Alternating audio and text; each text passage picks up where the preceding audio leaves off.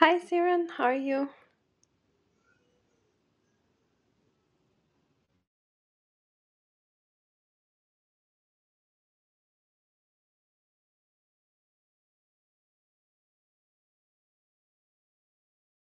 Oh, there we go. Oh, sorry.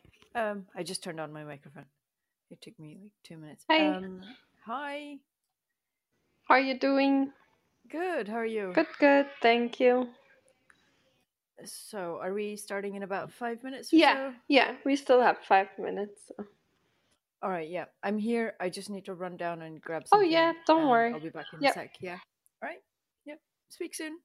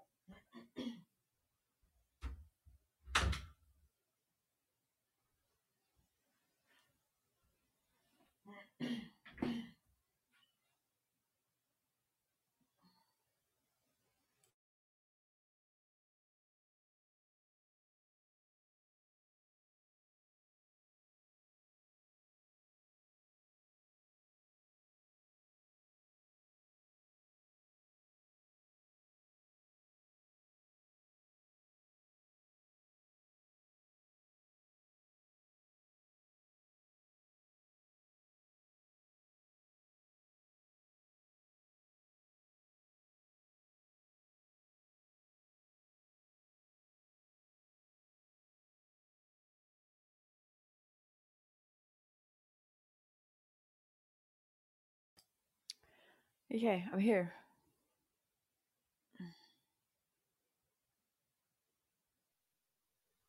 Hey, sorry, I had to navigate back to the... No, it's okay. And thanks for sending me the other talk. It's I need to keep an eye on these things. It's really good. Oh, yeah, sure. Thank you. And so you can record it and then have it available after. Yeah, exactly. Cool. So usually I send a link to the recording, and if you want to also have the raw audio file, let me know, then I'll send it to you too. I mean, it's okay, but yeah, no, it's good to have at least for things you cannot catch up live, it's good to be able to listen. Yeah, so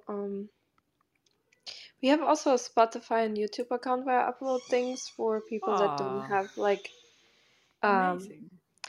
Yeah, and then also it started kind of like young scientists, they like a few asked me, oh, do you embed the DOI? Does it do anything to adult metric score?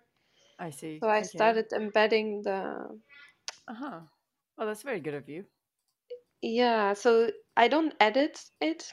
However, last time, I think I will edit the room from the other day because we opened it up very early to figure out like videos and stuff in the PowerPoint. I see, yeah. So that will be a kind of boring. But... Hi, Victoria. Meet Jaren. Am I saying your name right? Please say your name. It's Jaren. It's the season.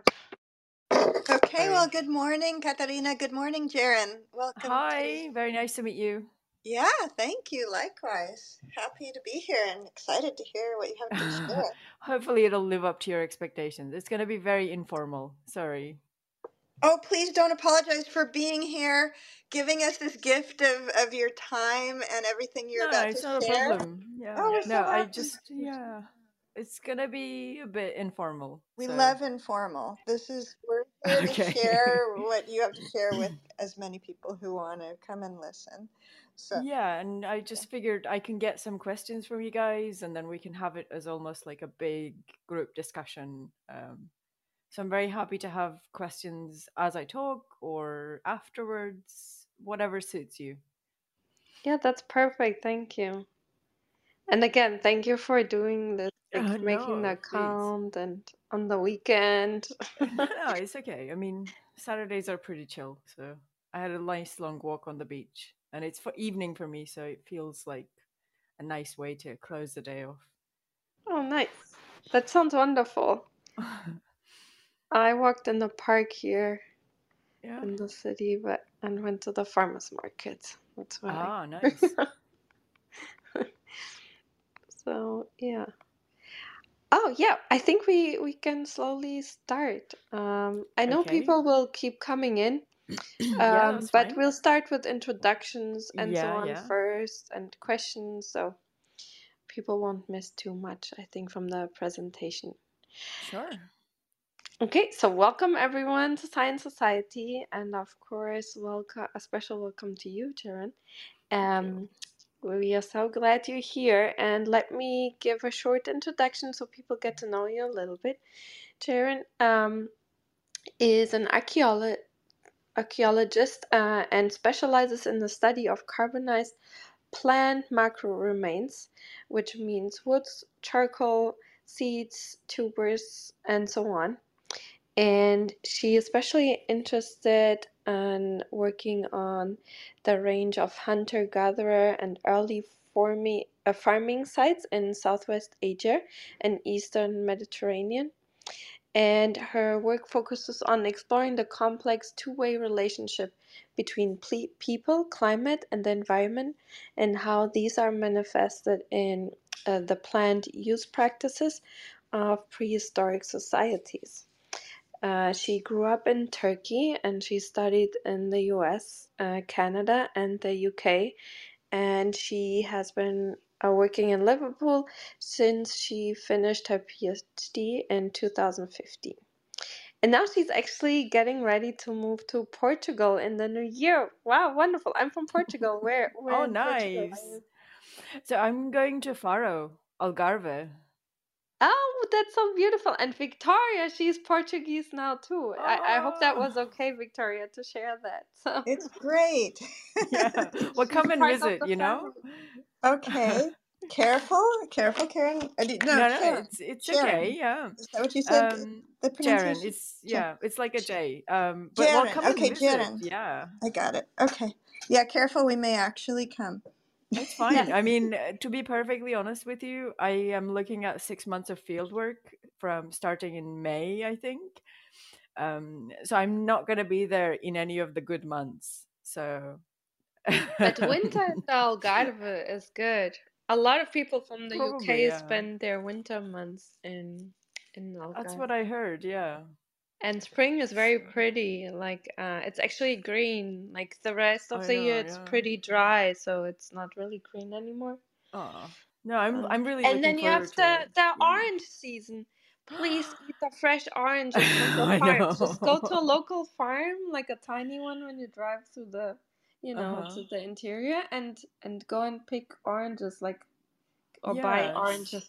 They are so good. You never tasted oranges. Well, you grew up in Turkey, maybe. Well, we did. So my gran had orange trees in her garden. So I'm and tangerines. So I am missing those, and I'm looking forward to the possibility of being able to pick tangerines or oranges myself. In the next 6 years, anyway. Oh, so you're going to stay 6 years? Oh my God! Well, it's a 6-year postdoc. Oh wow! And there is the possibility of tenure, but we see. Oh, that's so wonderful! These things are we definitely it feels come and visit. Yeah, there's a lot of time, so come. That's so great! I'm so happy. I'm super excited. It's been a few years of rejections, applications, and all sorts of things.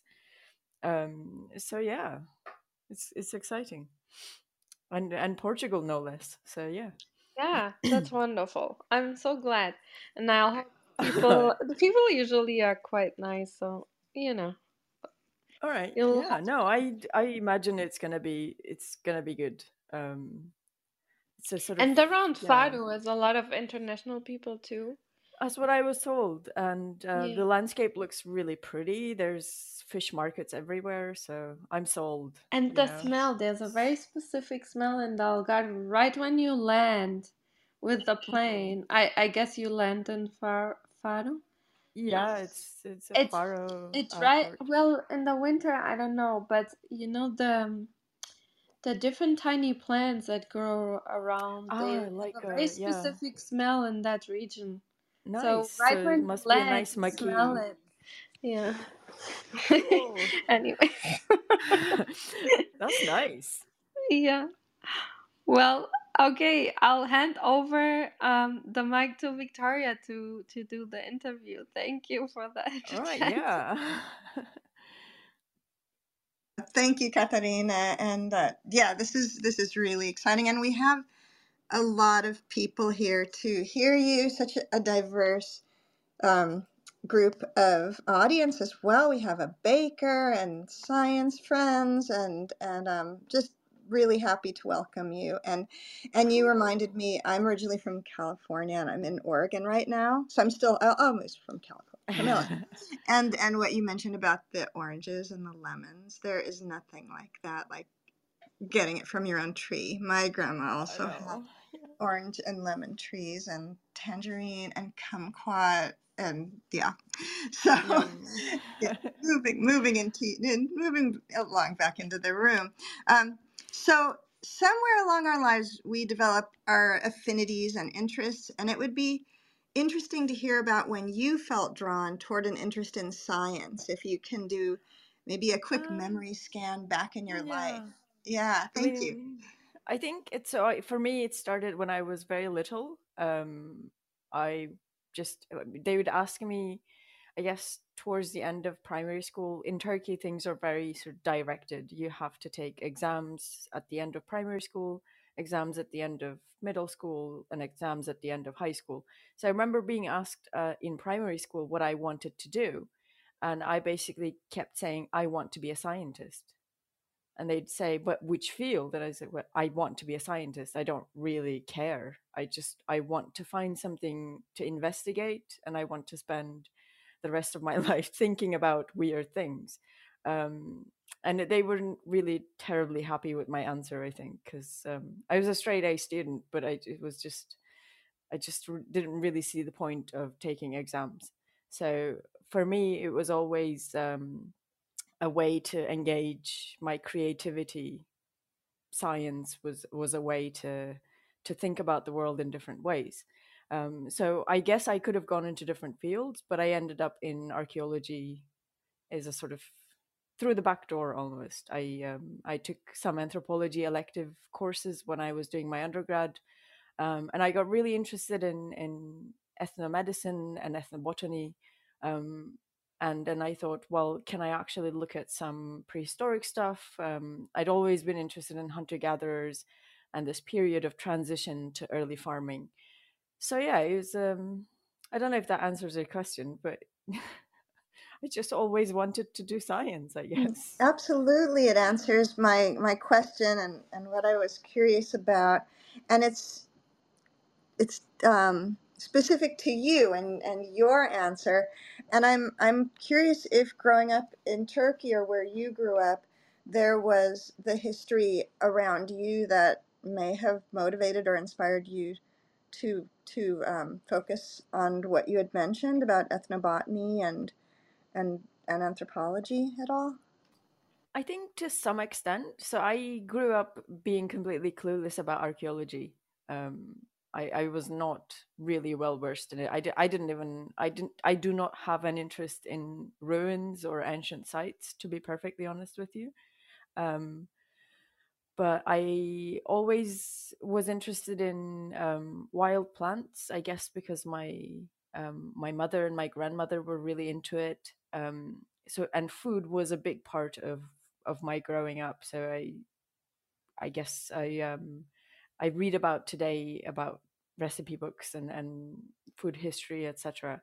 So maybe food was what got me more interested in the archaeological and anthropological stuff. Right, that's what I was wondering, if the foods that you grew up around and maybe familial interest in food and things that you were exposed to had guided that at all.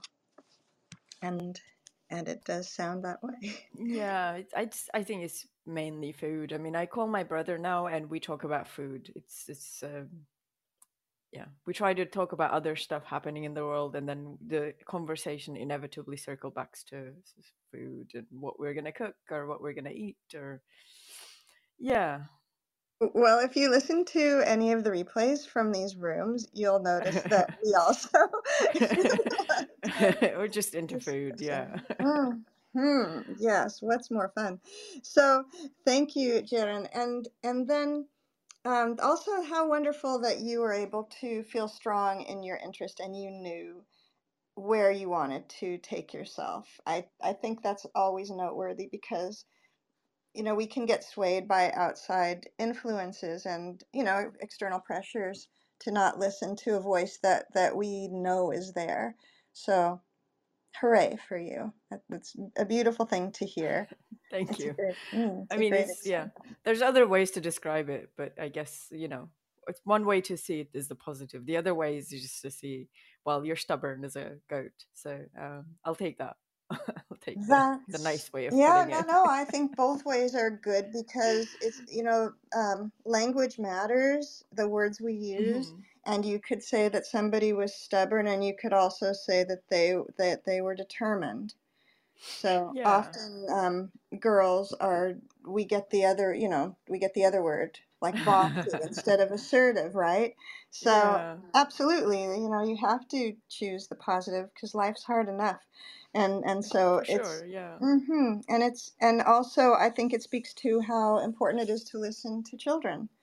Because you have that internal wisdom, and so at this point, I would like to just hand you the mic and invite you to go, excuse me, go into your discussion. And I know that you had also been very welcoming and mentioned that you were wanting to have it become an informal discussion. So at any point, we're here to moderate that and, you know, let you know if there are questions in the chat or bring friends up who may want to ask questions. So thank you, Jaren, and the mic is yours. Thank you. So it's, do I have to have my chat open anywhere, or will I just see something ping on the screen? Oh, go ahead, Katarina. Did you want to answer?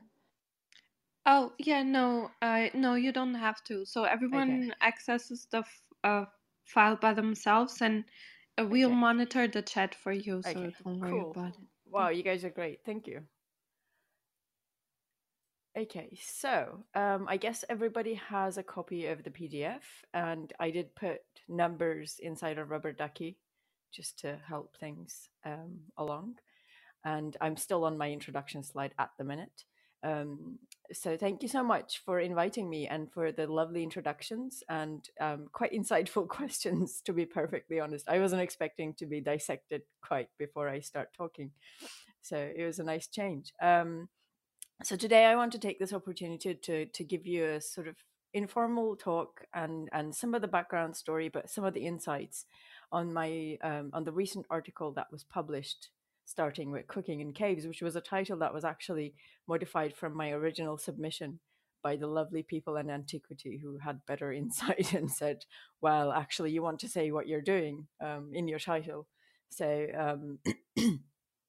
And I'll also touch a little bit on plant use in the later Paleolithic in the regions I work on, which, as Katarina said earlier, focuses on Southwest Asia and Eastern Mediterranean and a bunch of sites that are earlier hunter-gatherer sites, but also slightly later and towards the advent and initial stages of farming.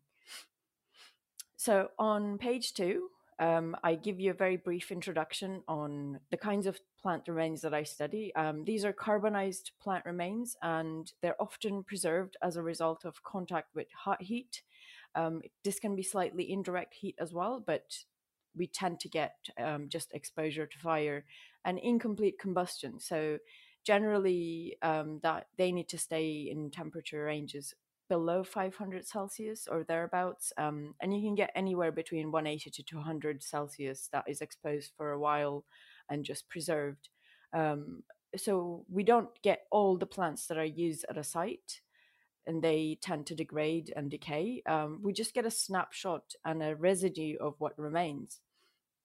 which is important to remember, I guess, for any kind of evaluation of archaeological plant remains. And in page 3, I show you some of the ways in which they can tend to be preserved at sites. So they can be found in sediments that are direct use areas like hearths or stoves or that sort of fire feature. Or they can also be part of general deposits that are thrown into middens. So midden is, I guess, an archaeological way and a fancy way of saying these are just areas of rubbish.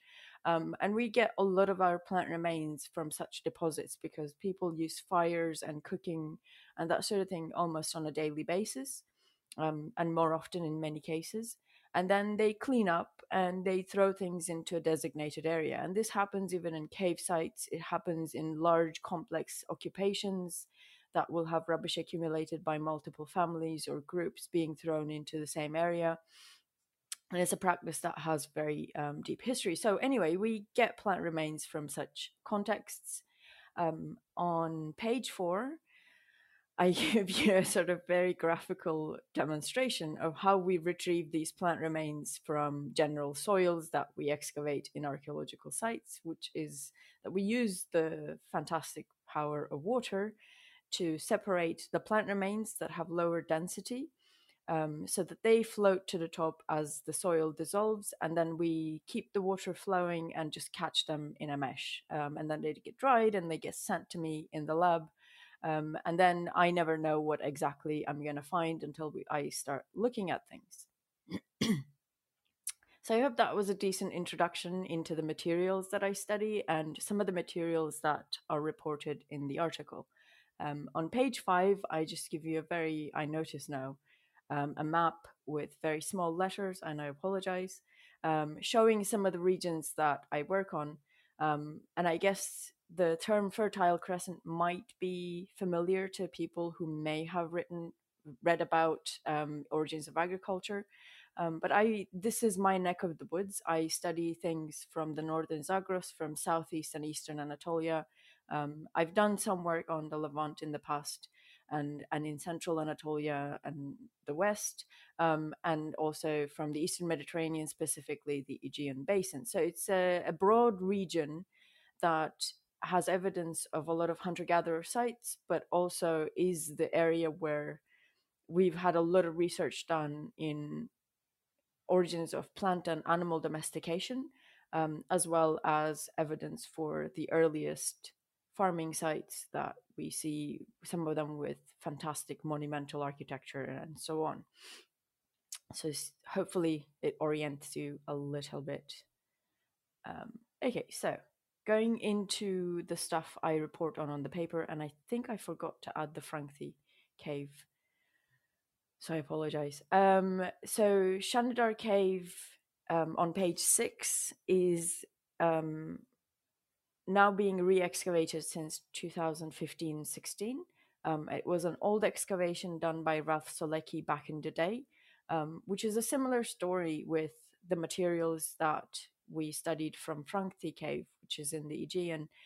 It was a result of excavations that was done in the 60s and 70s. So there is some legacy data here and legacy materials that had not been fully studied, and then sites being revisited, which for me was quite exciting because I could go back and revisit some of the theories that had been put forward for hunter-gatherers in these sites. So on page 6, I have some example, on page 7, sorry, some examples of these food remains, the burnt carbonized aggregates that I reported from both sides. So just in case you wanted to see what they look like under low power magnification without the fancy visuals of the scanning electron microscope, they essentially look like crumbs that you would see at the bottom of your toaster if you were to take them out and look at them with a magnifying glass. They are aggregated lumps that contain a lot of plant cells and tissue. Often you can see some bits of seeds that are sticking out, but not necessarily any greater detail. So what we did was, and this was something I was doing, I'm on page 8, and then which has more examples of these burnt remains. And on page 9 now. So what I started doing was, and this was part of my routine analysis, I started separating out these burnt aggregates, or charred lumps, if you want to call them something that you can relate to, or crumbs. I started separating them out for investigating later, while doing the more routine identification of seeds, tubers, and wood charcoal, which is a study on its own that will hopefully come out in the next year. But then I had some colleagues who had been doing work on similar remains from Neolithic sites in central Anatolia, which one of them is Çatalhöyük. The other person, who was then at the time getting ready to publish her results, was Amaya Arranz, who reported on the possible bread remains from Shubayqa in Jordan. That dates to about 14,000 years ago. And I remember thinking, well, I should probably look at what these guys have inside just to figure out if they are food or if they're something else. And I started seeing quite a lot of remains of pulses in many of the fragments that I've got. And at the time, I wasn't entirely sure what was going on, but all we could see were mashed up pieces of plants. I'm on page 10 now. And quite a lot of fragments of things that come from the seed coat layer of pulses, as well as some of the grasses. There's potentially some fragments of tubers in here as well that we couldn't quite identify because they're not in terribly great state, and hopefully there's a few other fragments that we can study in the future that will allow us to see what's in them. But I guess the way I tried to frame this article was to include both sites that I could find, that I found similar evidence in, and on page 11 you can see, and these are figures from the article, sorry, there's nothing terribly fancy. We were starting to get a range of species that were in the wild vetch family, and quite a lot of them. For example, the Vicia arvilia, which is bitter vetch, as the name denotes, is quite bitter and often has to be processed for consumption. And we have evidence for its consumption all the way from the Epipaleolithic to the Neolithic, to later periods, and even in classical Greece and later occupations. So, and we even have some textual evidence that they were consuming such things. A similar situation is with the Lathyrus, which is relatives of the grass pea. It's not always consumed very often, but the Greeks have a dish that they make called fava, which is not weighed with Vicia fava, quite confusingly, but it's made with one of the small Lathyrus species. And it similarly requires processing and leaching to be made edible so that you don't get a tummy ache.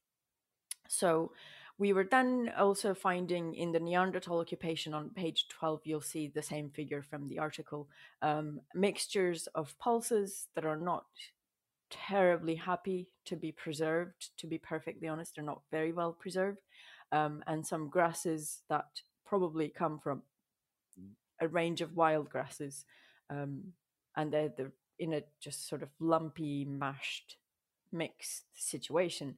And we could see with quite a lot of these, if you zoom in to panel C, you'll see that there's areas where the starches have actually expanded and stuck together and started forming more gelatinized mixtures, which to us suggested that they were possibly soaked, potentially before mashing. And with fragments such as the one from Franchthi Cave that is on page 10, you can see that there are old breakages in the seed.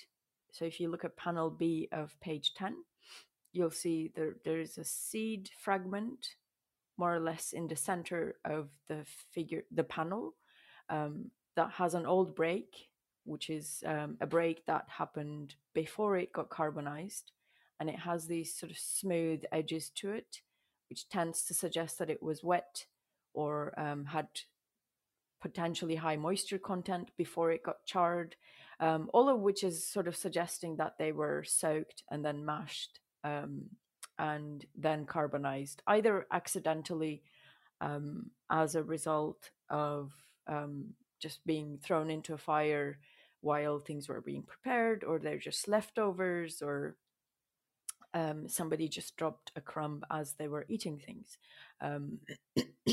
We also go into a bit of detail in the article about why we think these are not fecal remains. So when we get dung, herbivore or omnivore, they tend to be slightly more crumbly, if that makes sense, especially if they have been carbonized.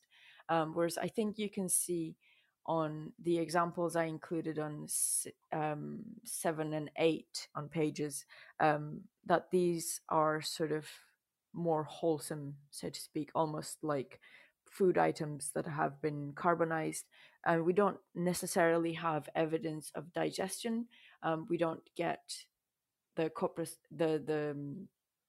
spherolites that you tend to get preserved, especially if it is low temperature carbonization, which these tend to, these look like, because we wouldn't get seed coat preservation if they had been charred at higher temperatures.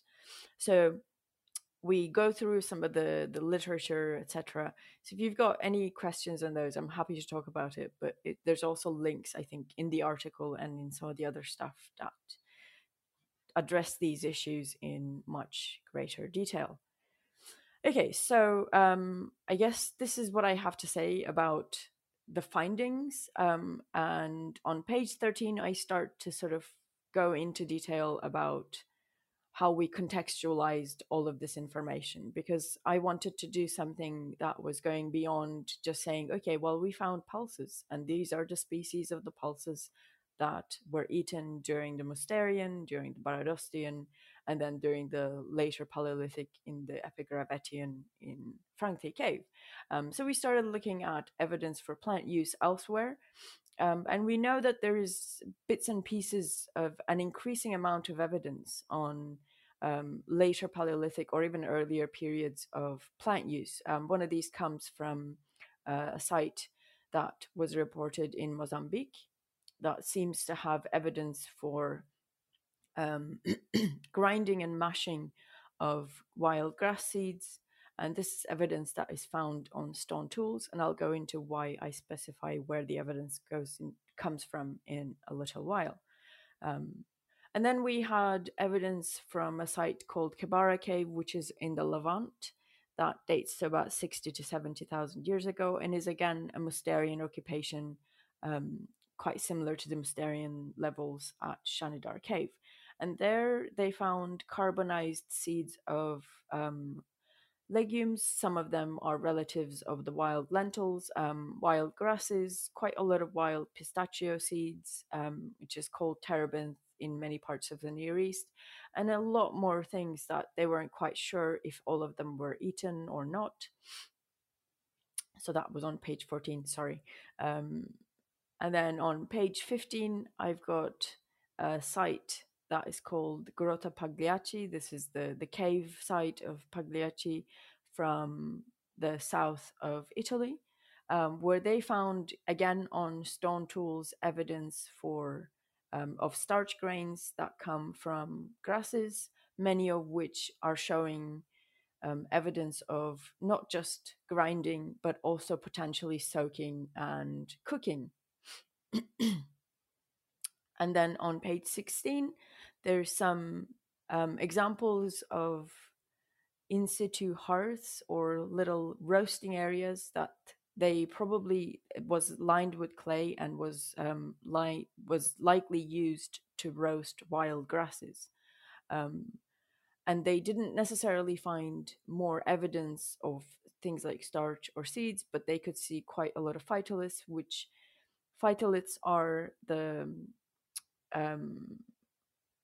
cell impressions of grasses mostly, or grassy parts of plants that are preserved by the cell absorbing silica, and then as the plant rots away, you're left behind with the phytolith impression, which is essentially not going to degrade. It's pretty cool.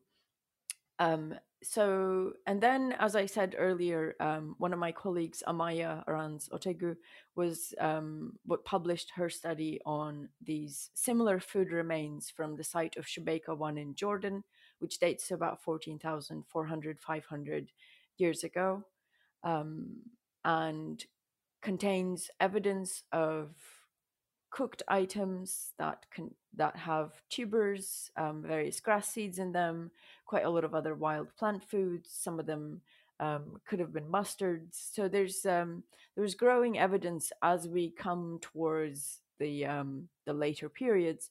And then we did on page 18 a study that was from an Epipaleolithic site in the northwest Zagros.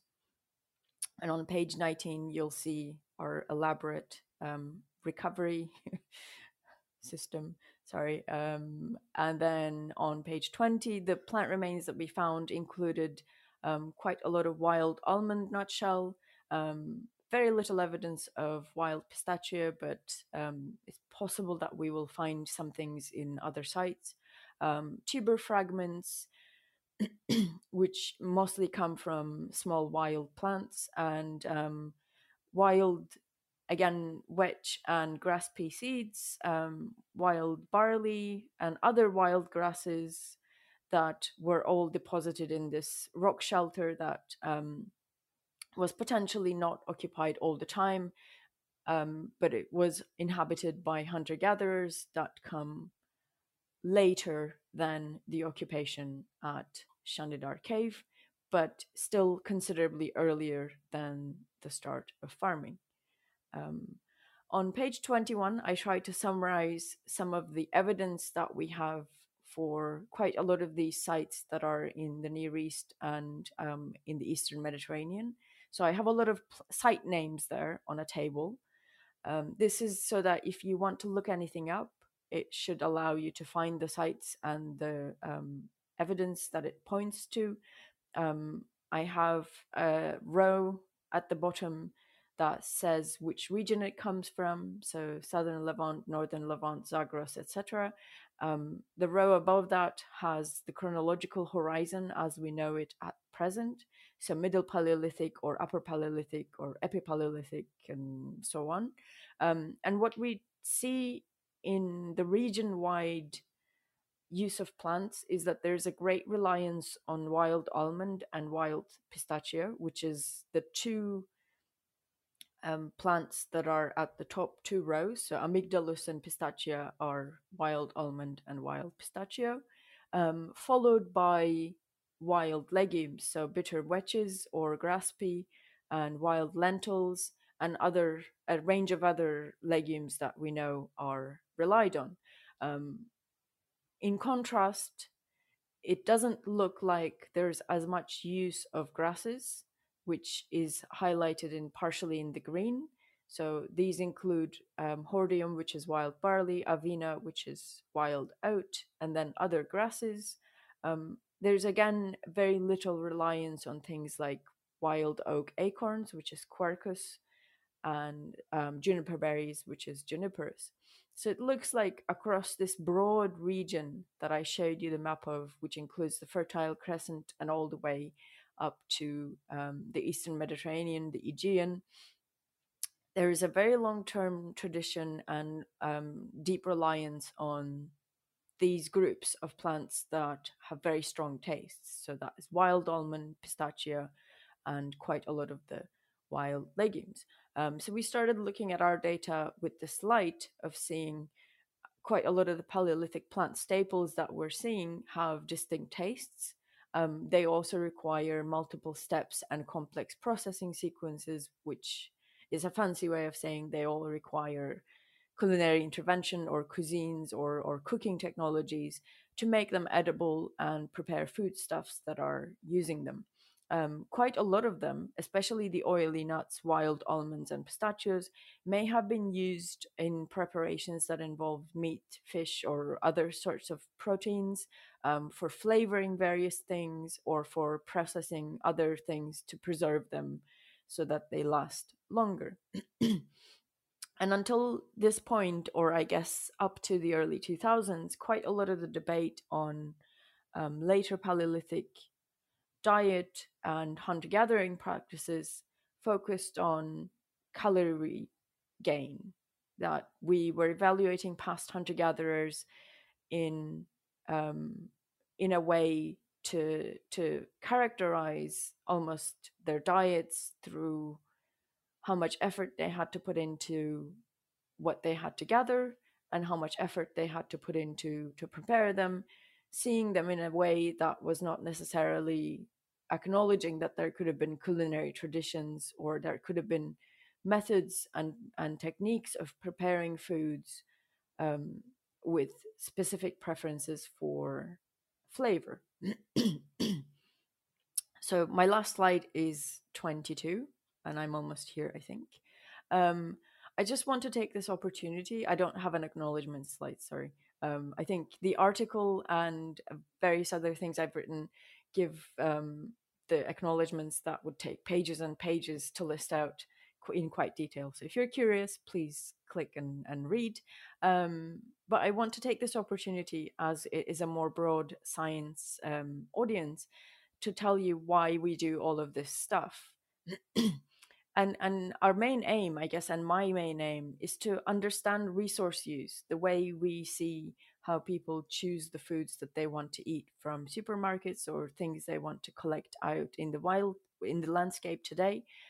We want to understand how people actually use these resources and what kind of choices they made and what kind of impact those choices had on the environment.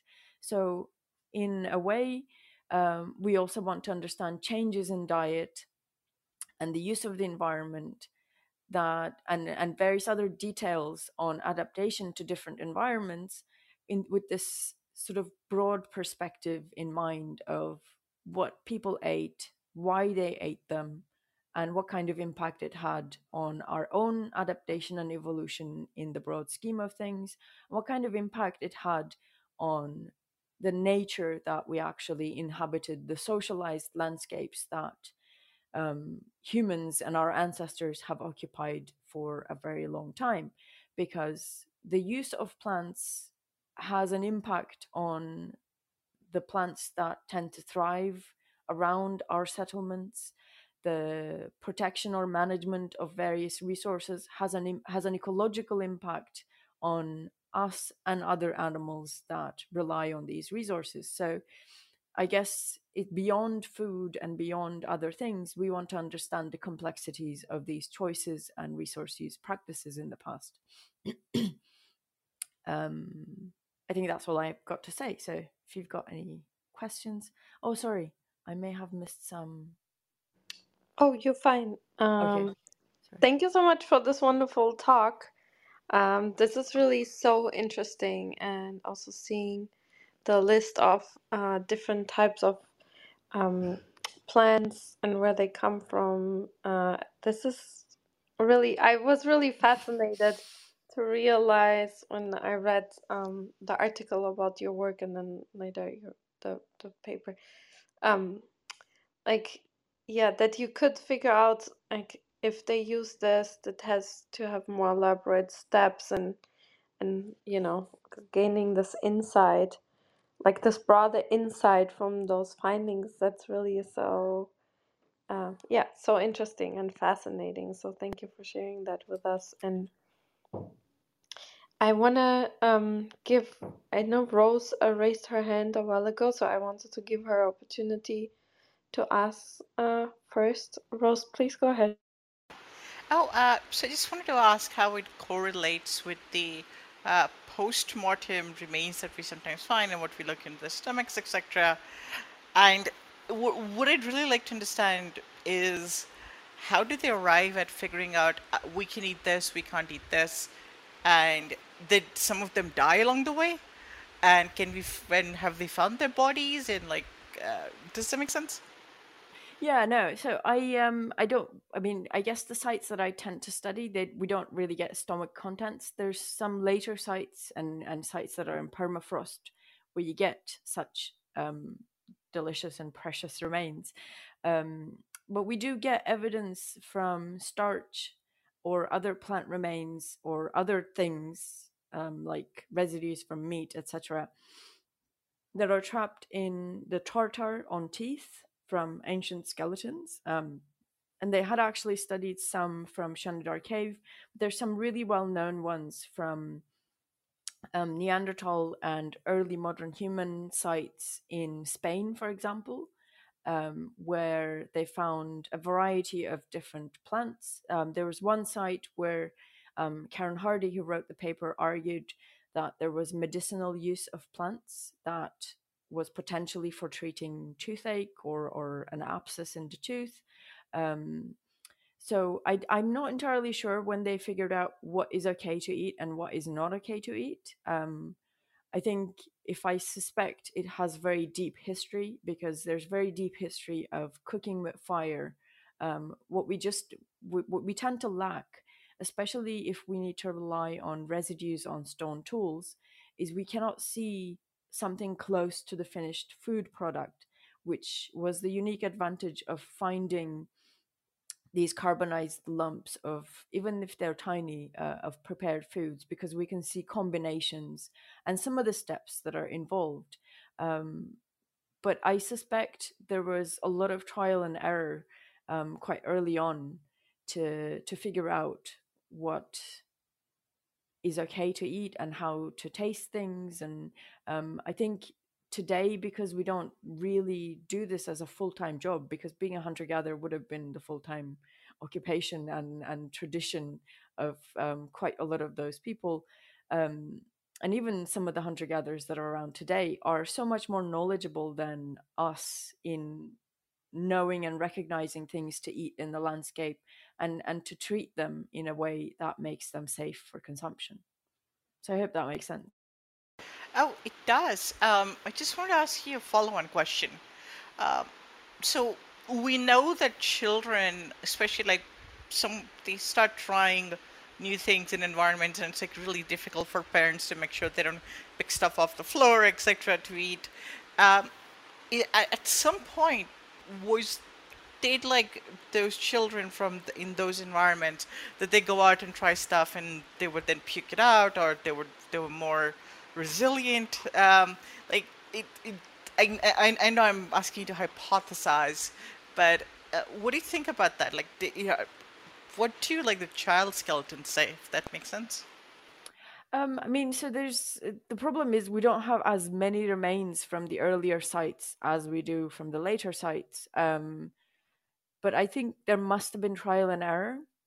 One thing we do see with the very late hunter-gatherers and the earliest farmers is that there is greater investment, it seems, into preparing foods specifically for babies to wean them off mother's milk. I've got a colleague of mine, Jess Pearson, who's written about this on based on the isotopic evidence from some of the younger and juvenile and older adults from earliest farming societies. So I would suspect that they were, yeah, it's a bizarre thing, is I suspect they would have tried various things, both children and adults, but there must have been some sort of knowledge of how to mitigate any nasty side effects. And yeah, but there must, I mean, we know that there is a development, as especially, as I said, as people settle into more permanent occupations and take up farming, to provide specifically food for babies and children, which is yeah, it's kind of cool. Thank you so much. Sorry, Rose, did I cut you off? I didn't want to. Oh, I just said thank you so much. Well, I hope that made sense. And thanks, it's yeah, great questions. I have a follow-up question to that. When you said babies, I'm curious if that does mean babies or if it includes toddlers, because even at this time, it's not common knowledge, because people don't tend to do this in our culture in public, but the worldwide age of weaning is 7 years old, which will really shock people unless you know, this is what your research is. Yeah, no, I mean, I totally mean babe, like toddlers, sorry. Oh, no, no, I'm just, yeah, just was. I tend to classify them as all babies. I don't know. Sorry. It's true. I always feel like, yeah, my kids were babies until they were 7. And then they're just bigger babies. Yeah. But yeah, because it's important. Yeah. And I was also wondering if you meant that those I don't know if you called it foods or something that the women were eating. Was this to drive a milk supply, or was this to dissuade or flavor the milk, or was this for nutrition for the children? Yeah, I think it's, so there's some evidence that there's potentially some things being prepared for the children separately as well. So my colleague Jessica Pearson has written about this based on the chemical signatures on the bones, and the shift she sees between toddlers, juveniles versus adult diet signatures. So I'm not entirely sure if there would have been. It's a very interesting insight as to whether it would be to prevent and give a sort of unpleasant flavor to breast milk, but I think there's definitely an attempt to replace it nutritionally as well, so that it doesn't. Yeah, breast milk is not the only source. Yeah, I will look that up, because I think again in the culture, so I'll speak of in the U.S. that it's. I'm going to imagine that it's for nutrition, because people don't recognize, unless you're in a breastfeeding culture, all the benefits of breastfeeding. Mm-hmm. So that's fascinating, and I can't wait to read it. I think it is nutrition. So, but it's interesting that it develops as things are sort of, it's almost like something we don't necessarily think about life in the past, that, you know, some of these practices and nutritional practices and healthcare kind of insight would have been that deep in the past. I mean, this is probably 9,000 to 10,000 years ago. So, yeah. Right, because you aren't having to worry so much about dehydration and nutrition and carrying something in your two arms besides a child, just for a few. So it would seem that way.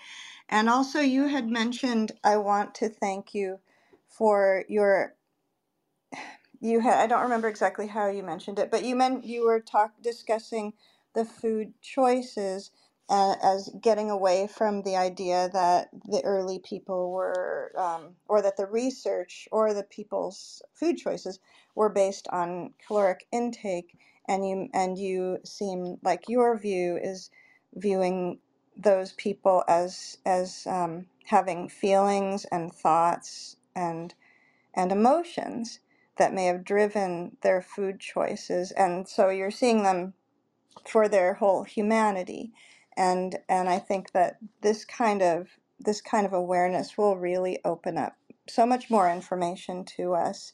And your when you were discussing about traditions, that you said that something made it easier on the tummy.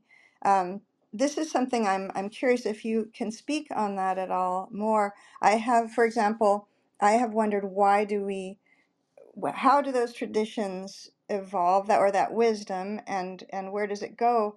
I learned of this from, I have a friend who grew up in southern India, and when he was teaching me how to cook some foods, he said, you cook the beans, and then we add cumin seeds, for example, because that helps with digestion. Now, I didn't grow up cooking that way. I grew up, this tastes good, or these flavors go well together, but there's a lot of wisdom like that. And so did you see that was is that something that you saw evidence of, those kind of preferences? I mean, so it's, I guess, there's a lot of stuff to unpack. I think personally, there's traditions that we can see for the use of certain plants that I think must relate to a cultural tradition. So I guess within archaeology, we're very happy to classify the way you make a pot or the way you make a stone tool as being part of learned culture. And I guess because of the way I grew up, I tend to look at foods and plants that are used for food or other things as part of that similar kind of cultural arsenal that it is something that you get to learn, you get to do certain ways, and then you might innovate, you might change things, you might try different things, but there's that knowledge as a baseline to carry you to choose plants, to cook them, to prepare them, and to feed them to yourself and to your family. And I suspect because, as your friend also says, my mother always cooks eggs with cumin for precisely the same reason, because it's supposed to help digestion. I'm not entirely sure if that is real or not, but I do exactly the same way because it's a flavor I grew used to and I like it. So it's, I think there's elements of finding comfort in flavors that are familiar to us. And there's nothing necessarily wrong with seeking them and to perpetuating them. But we also know, for example, from I guess, nutritional science and investigations of plant chemicals that quite a lot of the plants that we rely on could have, I guess, beneficial side effects. I've always read with great interest work being done on studies of the microbiome, because I think the way we evaluate past diets or even today by looking simply at the number or amount of calories is a slightly misplaced, that we need to start looking at how diverse certain things were, what kind of diverse fibers were coming into the diet and that sort of thing.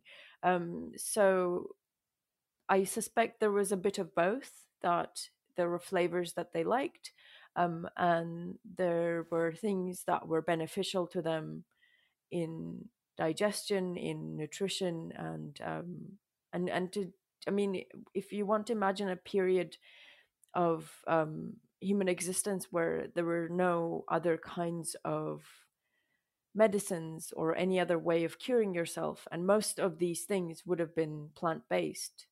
If you had a pain or you had discomfort, you would turn to plants, and animals do this. So I don't see why early humans wouldn't. So yeah, I hope that makes sense. Sorry, I rambled a bit. Not at all. It's, you could go on, and I'm sure we would all. I'm eating. I'm so sorry. We would all be so happy, and also that's something to think about too. Now we are separated from other animals, and then in the period that you're talking about, I would think that the early humans saw themselves as part of the whole picture, and so if you see a dog eating some grass, you know, and then the dog throws up, and then maybe the human would get that idea from that dog and not feel like that's your realm of existence and over here is mine, and I take. Yeah, I mean, I think this is separation from the animal world or the animated world is potentially recent. There's been a lot of anthropological theorizing and debate on this, which it's an interesting area of research. I've often thought about it, but I don't dare to go into it that much. So, and I suspect, I mean, I know for a fact that even farmers today have much greater understanding and observation of nature simply because they have to pay attention to it than many of us who are urban dwellers who don't necessarily have to go hang out with sheep or cows. Thank you. I want to pass the mic on, but before I do, now what you said about cumin, that's what we put in beans. That's what my my family does, and so I never even correlated the two. So thank you. I will. We do it with eggs. My mom is insistent that it helps with eggs. I don't know. Yeah, I'm gonna try it. And now I can remember I had a housemate from Turkey, and he put cumin on what is it, ayran, that drink. Oh wow, okay, yeah. Yeah, he put it in I hadn't seen that one before, yeah. It's yogurt and salt and water, right? Yeah, yeah. Yeah, so thank you. I'll come back to you. Welcome Denise and welcome Lara and Katarina. I'm passing the mic to the next lucky person.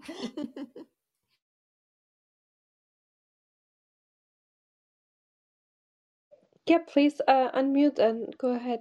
Thank you. Selam oldum. I just lost you there for a second. Selam Jaren, ben Deniz. Merhaba. Merhaba. This was a really interesting talk. I'm sorry I missed it, but I was reading through the paper. Okay. And it's just very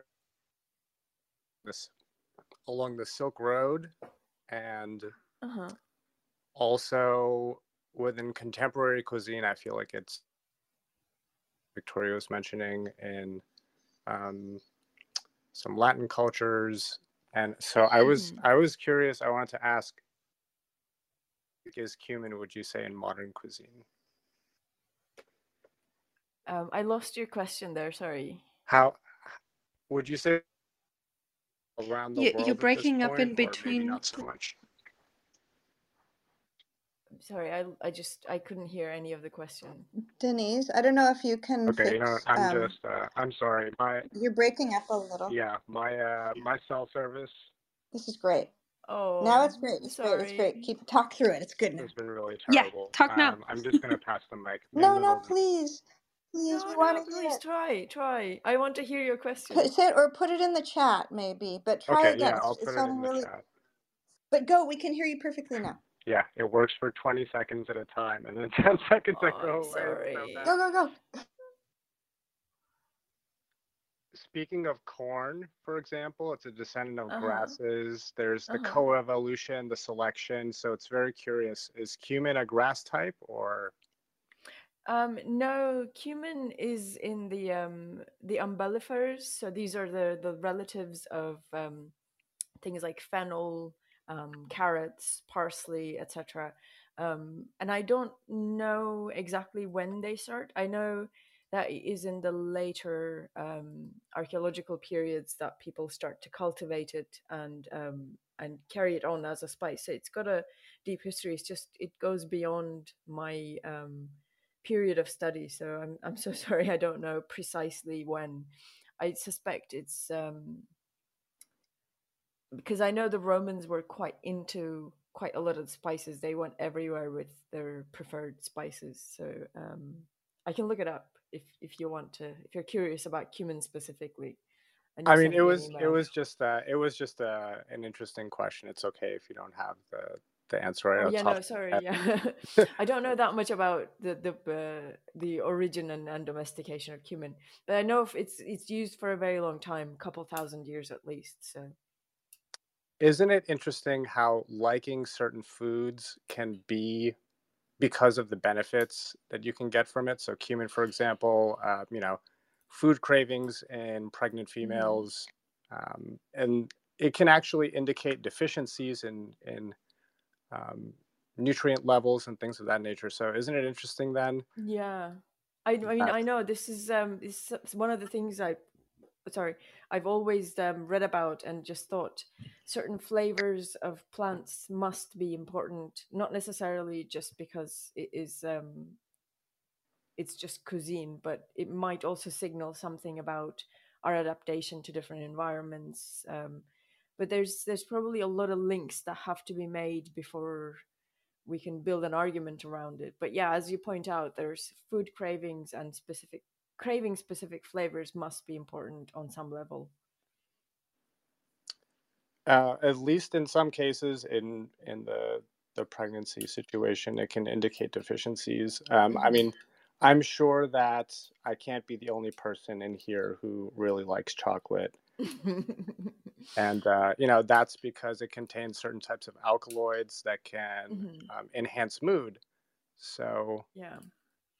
No, I know. Yeah, I mean, this was one of the reasons why I wanted. So I had done a grant application where I wanted to investigate various phytochemical properties of plant foods that we find in Paleolithic sites to try and understand if there are specific profiles of plants that are preferred in special regions or time periods, and whether we could track, as you say, things that people seek, whether it is to meet deficiencies or to help with the digestion of all sorts of other stuff. Because there's, yeah, if you're eating a predominantly meat-heavy diet, but if most of this is coming from animals that don't have that much fat, then you need something to help you to digest all of this protein, which is where all the fibers and various other plant chemicals come in. So yeah, no, it's certainly an interesting area. Just yeah. Mm. I really appreciated all of the microscopy and you know, all of the visuals. This was a very nice part of it. I was curious about the total number of foods that you included in this study. Like, you know, there's like nuts and nutshells, and I saw some stuff about earlier lentils and pistachio and things of that. How many total species of food are we talking about? So in the one that got published in with the carbonized crusts, or are we talking about other stuff? I am referring to the presentation that that's pinned to the top, but you can speak to the more specific one if that's easier. No, it's, let me see. So how many, I'm not sure, because I think the one that I made a giant table of, this is from multiple sites. So this is the one that was on page 21 with all these other sites. This is probably, so it's not all of them are sites that I've studied. And it probably represents several tons of thousands of plant remains. Yeah, I see oaks in here and junipers and other sorts of.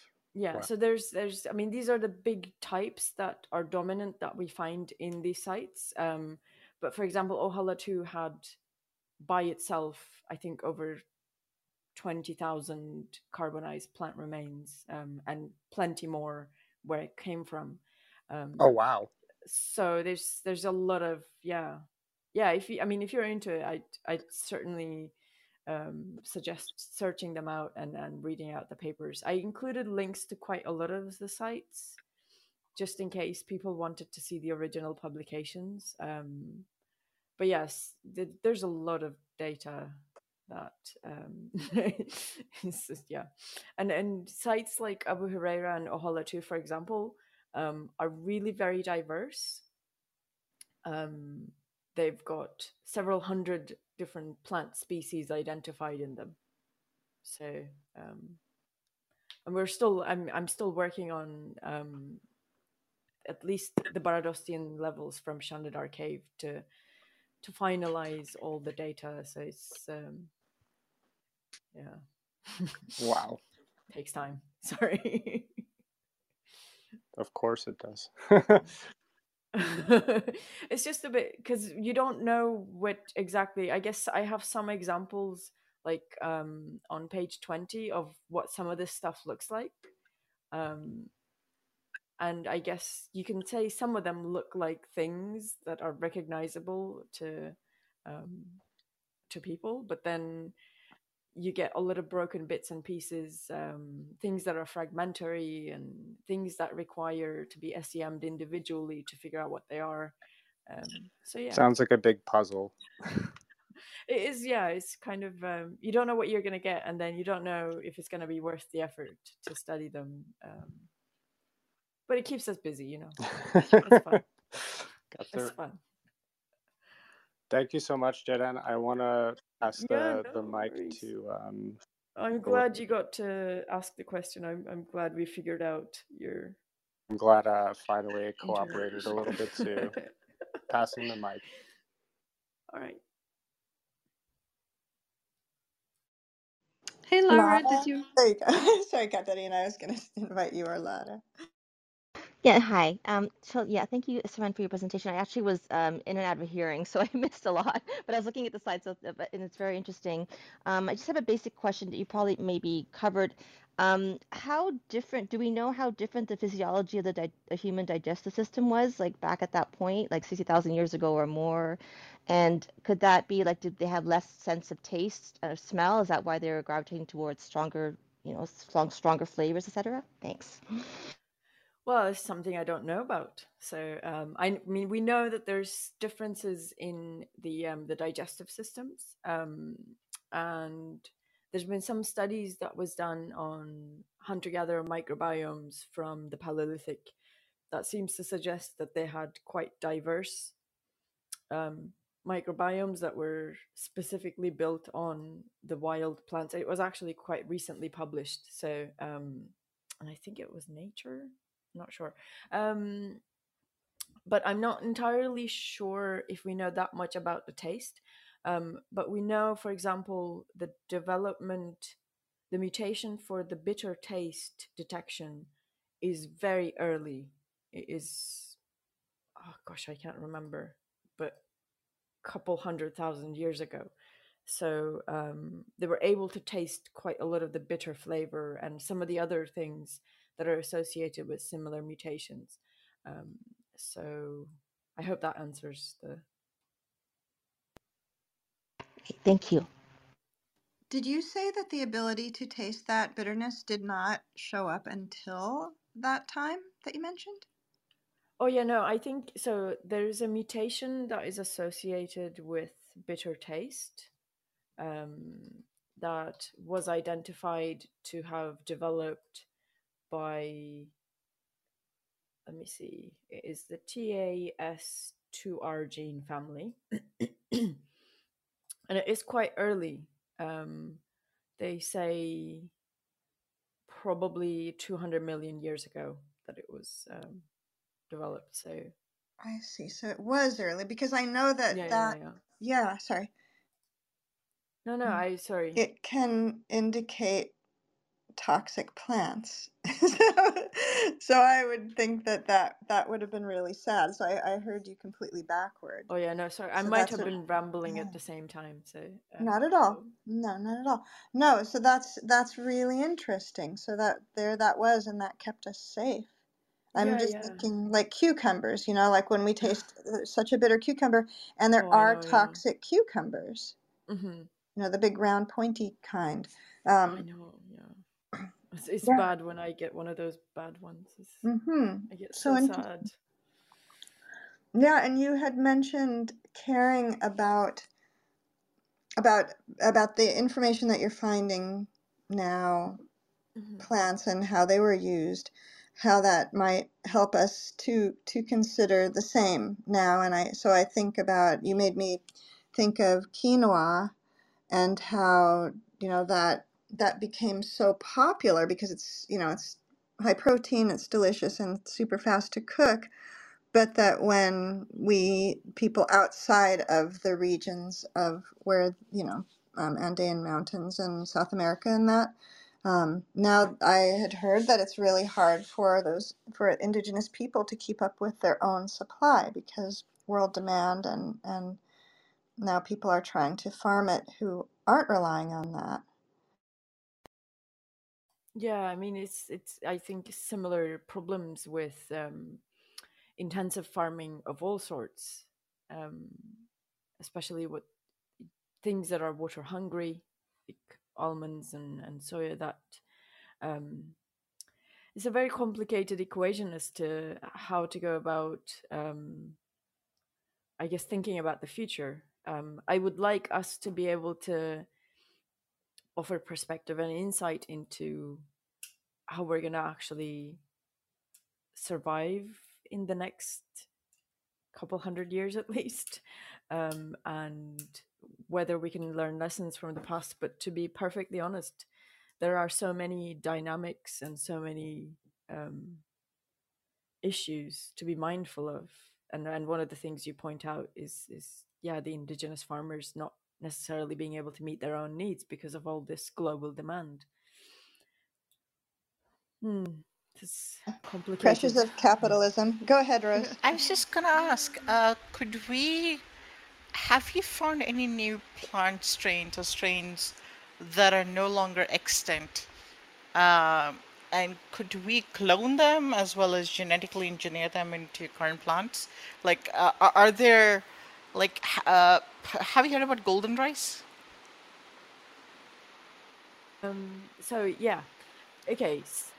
I guess most of what I study, especially even the ones that come from early farming sites, they, even if they're not carbonized, there's so much DNA degradation that we can only get small fragments of DNA, and then it has to be amplified. So it's quite hard.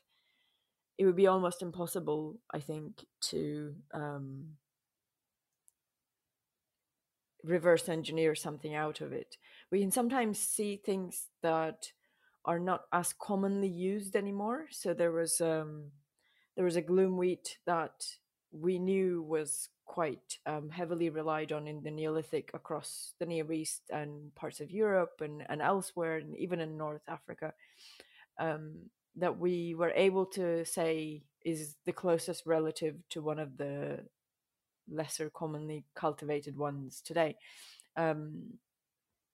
But yeah, I don't think that we'd be able to rejuvenate anything per se, unless it came from a very special kind of deposit. But even then, it's hard to argue if something is more beneficial, because plants can be fairly invasive in some cases. Their introduction has to be done very carefully from an ecological perspective. Yeah. Are there any like anoxic sites or places where we could go and like try to find these seeds, etc.? Like I'm just thinking about the shipwreck that they found, which was Shackleton's ship, and it was perfectly preserved because it has because of how cold it is, as well as the specific environment, as well as the thermocline and everything else. It is almost exactly the same as the day it sank. You know, so could we find it buried in like places where the ocean has subsumed it, or something else? I'm not sure. I mean, there's some sites where they get preservation of especially the later historic and later prehistoric materials in like under permafrost, and sometimes you get them in waterlogged environments, which is essentially something that is preserved in a bog or a marsh or under seawater, their lake water. But even then, you might not always have viable seeds to grow. It's a very narrow chance, I'd say. Oh, thank you. Jake, do you have time for one more question? I have no... Sure, no problem. An hour. Thank you. Hey, Jake, please go ahead. Yeah, I was just curious if you found anything that might be considered medicinal in your studies. I mean, I suppose there are some things that we suspect were medicinal. So not at this site, but in other sites that I've worked on, we find relatives of wormwood, so Artemisia, that we know today various species of that genus are used in predominantly medicinal or digestive capacities. There's a few other things, but it's hard to be entirely certain. As I said, there was one study done on DNA extraction from tartar that is preserved in the teeth of Neanderthals, which is just kind of mind-blowing that they actually did this. Where they had found, I think, evidence for willow bark, which they had said was potentially used as a painkiller or an anti-inflammatory. A few other things that have been argued for. It's possible.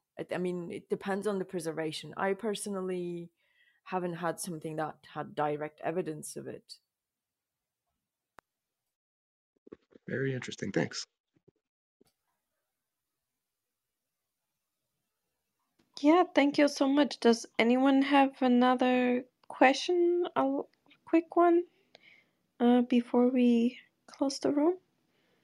I just wanted to add to what your answer to Jake, Jaren, that that could also be similar to the blurred line between animate life, you know, that yeah, you know, the lack of blurred line. I mean, it could be the question of medicinal, what would that mean? So it could, you know, we're talking about something that's used for digestion, even, you know, this willow bark, that could have been something that was taken on maybe a regular basis because it sustained comfortable living. So maybe there, you know, I'm sure that there were things that are, this is specific to that, but maybe it wasn't quite as distinct then as it is now because of the more organic means of living that people were living as they had evolved then, I'm going to conjecture. So it, you know, it wasn't quite as distinct. This is meant for, yeah, you know, yeah. Eat this for medicinal, eat, you know, like eat this because it promotes good health, you know, eat this because this is how we survive. So it might be different then. No, I think, yeah. So there's a lot of, there's a lot of side roads to go into and how to precisely characterize it. But I don't, yeah, I agree what is consumed part of nutrition and what is consumed as a medicinal doesn't necessarily have to be separate things. They could have been done at the same time for similar reasons with similar stories told about them. Who knows?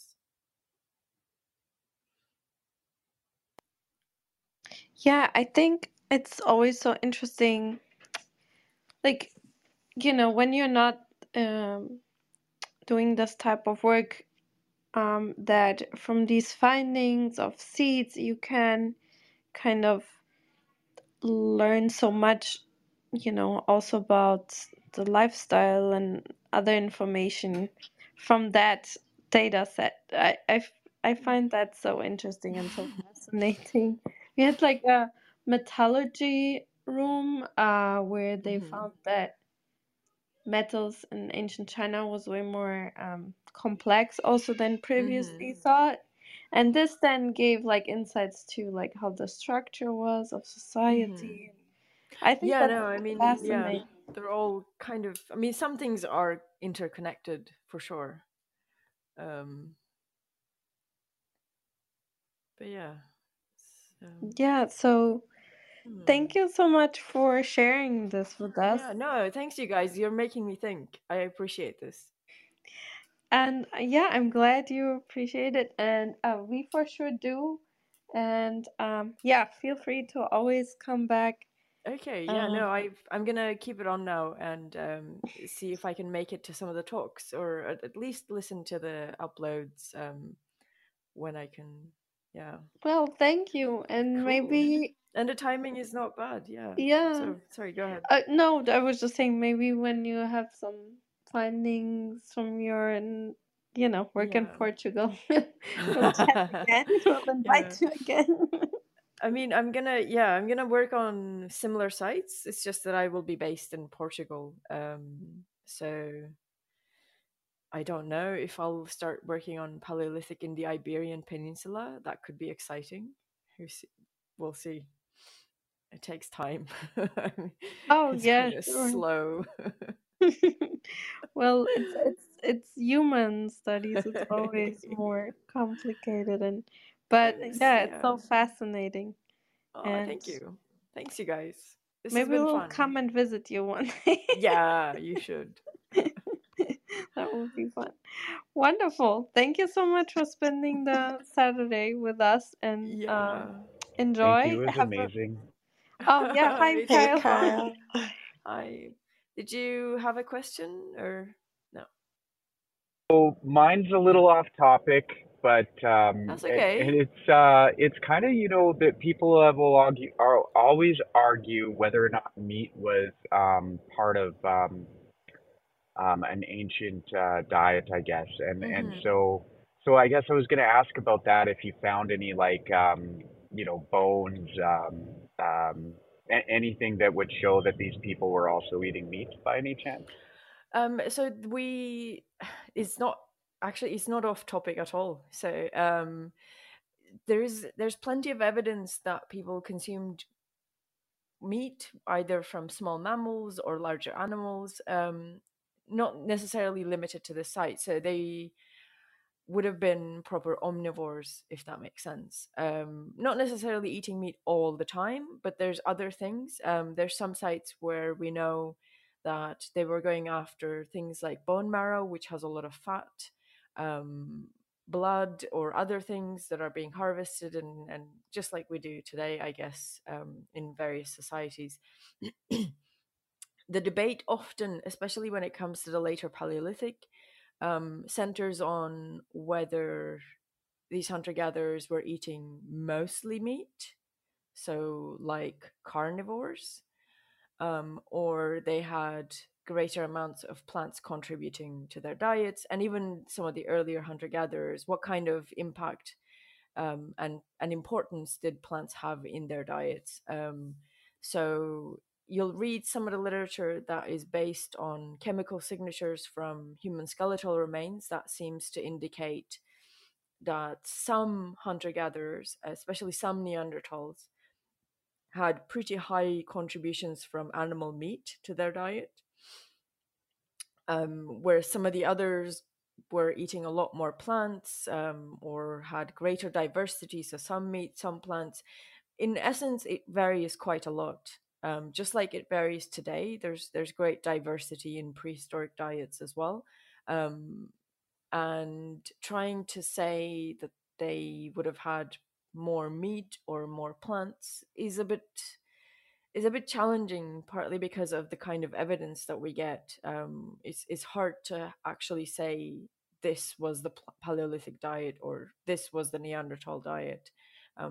I guess you need to kind of ask which area and which time period and which specific individuals, because there's some sites where they've done isotopes on one individual who looks like they're eating a lot of meat, and all the other individuals that are found in the same location look like they're eating a lot more plants. So there's complications galore in that.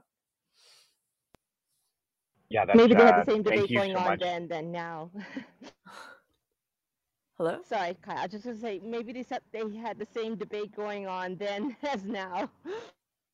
I don't know. I mean, yeah. Well, I would hanker that the person that they thought was eating meat was bigger, stronger, and more powerful than the rest. And maybe right? That's why they would have assumed that way. Yeah. Or maybe they had to run up and down a hill quite a lot. I don't know. I mean, who knows? That larger example, though, if we consider the gorilla, who's not exactly meat eater. Yeah, but the gorilla is not human. But it's not human. No, but they are pretty large, and we're primates, Kyle. Yeah. We're all primates. But we're just see, Rose, that's actually an ad hominem. It's not the same. If you were to look at humans and primates, that would just be doing a scientific displeasure, pretty much. Or I'm gonna do it. You can't just okay. Well, thank you, Kyle. Sorry, thank you. Yeah, and I like that you brought up the location, because in the anthropology textbook that I remember reading, it was location that was pretty predominant about the diets and whether or not people were taking part in cannibalism, actually. Yeah, I mean, I don't know about cannibalism. It's kind of, it's hard to evaluate that evidence always, but for sure location mattered, because if anything, I think most humans have been very successful at adapting to all these kinds of challenging environments, and have developed dietary and culinary practices to actually allow us to survive. And in the case of more meat consumption versus less, we don't always see direct evidence of that contributing to body size difference, or it's hard to evaluate musculature anyway. It may have been something else that contributed to that signal, because we don't always get a diary from these prehistoric remains that says, this is how much meat I ate. We see the signature that is left behind from absorption of the nutrients. So there may have been complications to do with bioavailability of nutrients in that one individual. There might have been digestive differences between different groups. There's all sorts of, I guess, the equation is not quite straightforward, sadly, for us to be able to interpret, if that makes sense. Absolutely. One of the other things that came to my mind, actually, was they found evidence that the people that were building the pyramids were actually fed meat. And that might have been for a reason, because of all of the and basically, yeah, so I just, it's something because they wonder whether or not these were actually like a full-on slave class of people, or if they were treated a little bit better because they were working so hard. And then if they were working so hard, was that why they were fed meat? Just something I thought I'd bring up just in case you haven't heard of before, but thank you so very much. Oh, yeah, no, my pleasure. I mean, I didn't know about the ancient Egypt example. I'll be perfectly honest with you. Anything that goes past the Neolithic, I tend to just kind of say, okay, this is very late for me. So... Yeah. Anyway, it's been fun. Thanks, you guys. I really appreciate the discussion, the questions, and how informal you've allowed me to be. Oh, yeah. No, it's been great fun. It's been fun. Yeah, thank you so much. And yeah, as I said, good luck for the move. I hope everything goes well. And then, yeah. Hope I hear you back one day, or maybe even see you. I'm sure we'll keep in touch. All right. Yeah, let's keep in touch. Enjoy the rest of your weekend. Happy holidays. Oh, happy cheers. New Year. Thanks to you guys. You too. And yeah, everyone, thank you for coming, asking questions. Yeah, thanks for coming along. And I see you're sending me hearts. You're too cool. Thank you. And yeah, and we have one more room before the end of the year, and it's on Monday. That's our last room this year for everyone. If you want to check it out, it's about a 3D camera, but that is lensless, that Dr. Young at UC Davis developed. And then we'll have more talks again starting January 5th. So, yeah. Thank you, everyone. Thank you, Jaren. This was such a pleasure talking to you. And bye, everyone. Bye. Thank you so much. Thank you, friends, for being here. Bye-bye. All right, thank you. Close the room in 3, 2, 1. Bye, everyone. Thank you.